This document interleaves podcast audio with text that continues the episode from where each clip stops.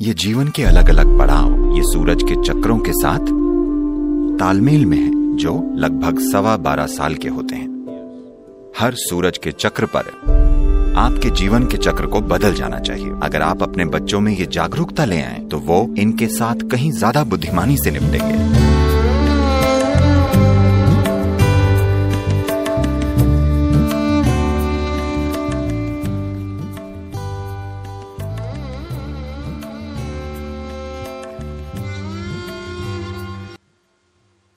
आपको पता है कि अपने आप नहीं आता।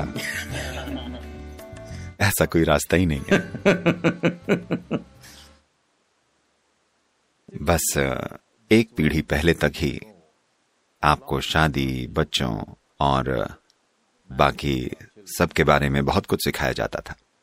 अब हमारी शिक्षा प्रणाली बस यहाँ उद्योग और व्यापार की सेवा के लिए है। इंसानों की सेवा के लिए नहीं। हमारी शिक्षा बहुत बढ़िया इंसान बनाने के लिए नहीं है। ये सिर्फ़ मैनेजर सुपरवाइजर डॉक्टर इंजीनियर बनाने के लिए है। You just a cog in the economic machine आप बस आर्थिक मशीन का एक छोटा सा पुर्जा है जो काम कर रही है। तो आ, कल सुबह बड़े पैमाने पर शिक्षा प्रणाली को बदलना मुमकिन नहीं है। पर आप अपने और अपने बच्चों के लिए इसे बदल सकते हैं अगर आप इच्छुक हो। वर्णाश्रम धर्म जैसी एक चीज़ हुआ करती थी। जो जीवन के चार पड़ावों के लिए एक इंसान को तैयार करती थी।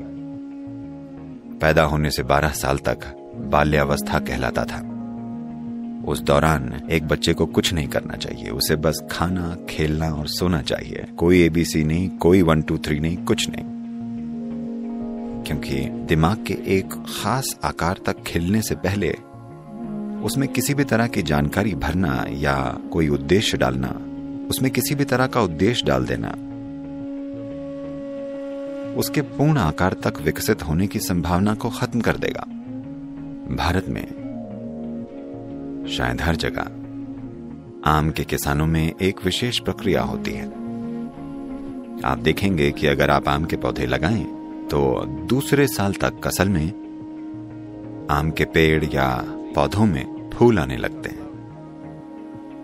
आपने इस पर गौर किया है? दूसरे या तीसरे साल में पक्का वो फूलों से लदा होगा।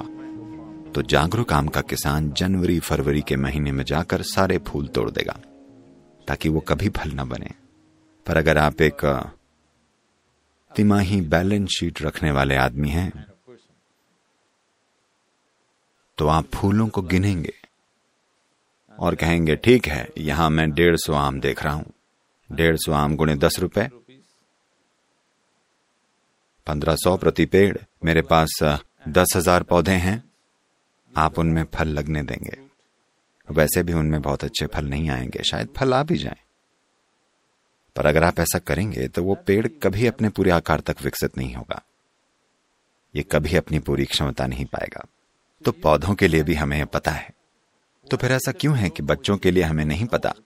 हमें पता है पर हम चाहते हैं कि हमारा बच्चा पड़ोसी के बच्चे से थोड़ा बेहतर हो जाए। ये हमारी बड़ी गंभीर बीमारी है।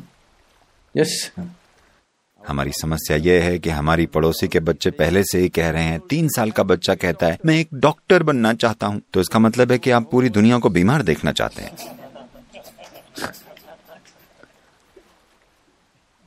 एक तीन साल का बच्चा, अगर वो कहता है, मैं एक डॉक्टर बनना चाहता हूँ तो सब लोग, अरे, मेरे पड़ोसी का बेटा डॉक्टर बनना चाहता। सुनो, तुम क्या बनना चाहते हो? हम मुझे नहीं पता। कुछ तो कहो।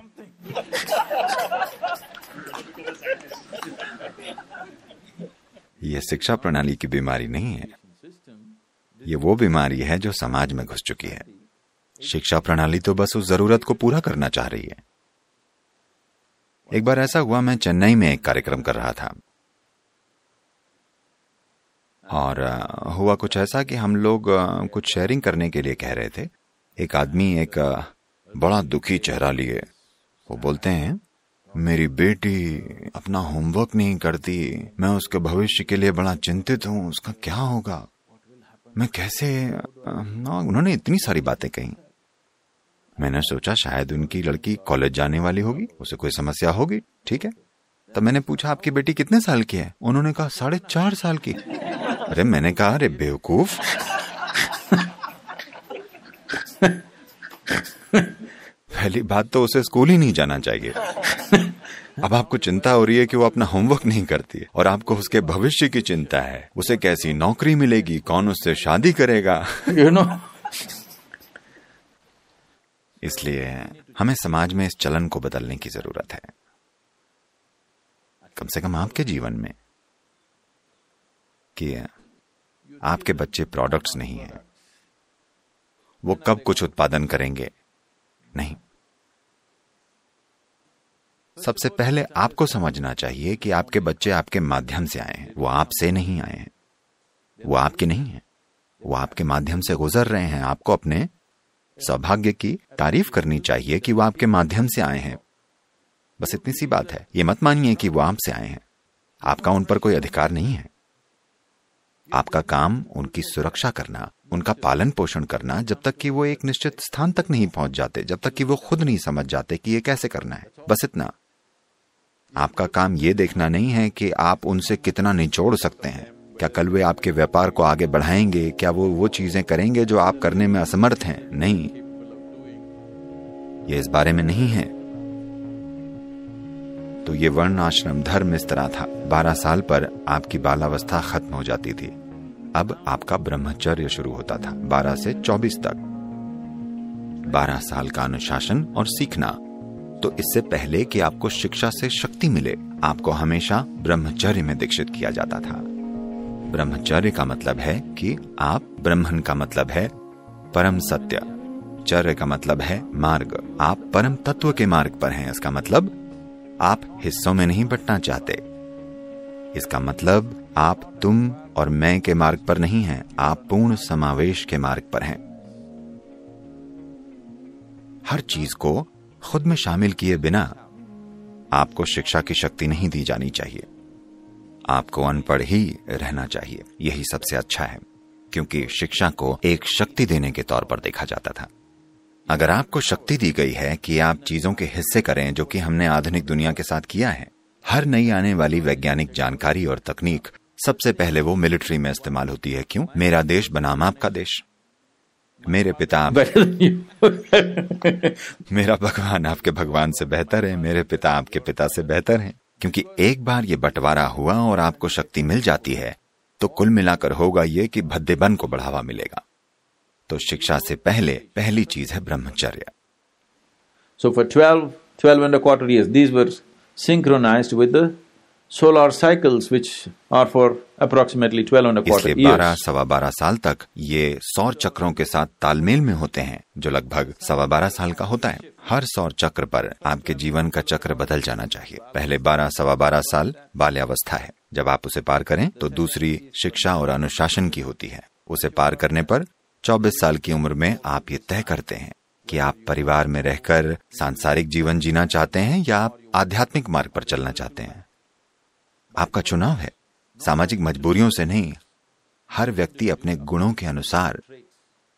अब अगर आप इस तरह से बने हैं कि विपरीत चीज़ें आपको अपनी ओर आकर्षित कर रही हैं, तब आप एक व्यवस्थित तरीके से उसे संभालते हैं। आपकी शादी और बच्चे हो जाते हैं, ये और वो होगा। अगले 24 सालों तक आप गृहस्थ आश्रम में हैं। नहीं तो 24 पर आप सन्यासी बनना चुनते हैं। ये तय होता है। एक समय ऐसा था जब 30 प्रतिशत भारतीय आबादी सन्यासी बनने का चुनाव करते थे। 70 प्रतिशत लोग गृहस्थ बनना चुनते थे, जो अपने आप में एक अच्छा जनसंख्या पर नियंत्रण था। तो 48 की उम्र में आप गृहस्थाश्रम से बाहर आ जाते हैं। ये जा चुका है है ना? क्या आप इसे छोड़ सकते हैं? अगर आप इसे छोड़ते हैं तो ये तलाक होता है और तुरंत ही आप किसी और को पकड़ रहे होते हैं। दूसरा, मकान बदलते हैं, उस ढांचे को नहीं छोड़ते। तो 48 पर आप 12 साल के लिए संन्यास लेते हैं। तो परिवार के ढांचे को छोड़ते हैं, क्योंकि अगर 24 साल की उम्र में आपकी शादी होती है तो जब तक आप 48 के होते हैं, आपके बच्चे 20 साल के ऊपर के होते हैं। हो सकता है वो इसे शब्दों में बोल ना पाए, पर वो आपको बाहर चाहते हैं। या वो बाहर जाना चाहते हैं या आपको बाहर चले जाना चाहिए। इन दिनों आप चुन रहे हैं कि वो बाहर जाएँ, अमरीकी तरीका। लेकिन भारत में माता पिता बाहर जाने का चुनाव करते थे। जब बच्चे 20-21 साल की उम्र को पार करते थे माता पिता बाहर चले जाते थे। ऐसा करना समझदारी है। तो पति और पत्नी जो 24 साल तक साथ रहे, उन्होंने खुद को अलग कर लिया। सचेतन रूप से, इसलिए नहीं कि उनके बीच कोई झगड़ा हुआ। खुद को सचेतन रूप से अलग कर लेते हैं और ऐसी संस्थाएँ होती थीं जहाँ लोग अगले 12 साल तक अपनी आध्यात्मिक प्रक्रिया के लिए प्रयास कर सकते थे। साठ की उम्र में। अब 12 साल की आध्यात्मिक साधना के बाद, जीवन के अनुभव को देखने के बाद, अब वो फिर से वापस आते हैं। पहली बार उन्होंने शारीरिक और भावनात्मक लालसाओं के लिए शादी की थी। इस बार उन्होंने पूरी तरह एक अलग कारण से फिर से शादी की। साठ पर एक शादी होती है। आज भी लोग एक चीज़ को बनाए हुए हैं। वो एक साथ रह रहे हैं और फिर से शादी कर रहे हैं।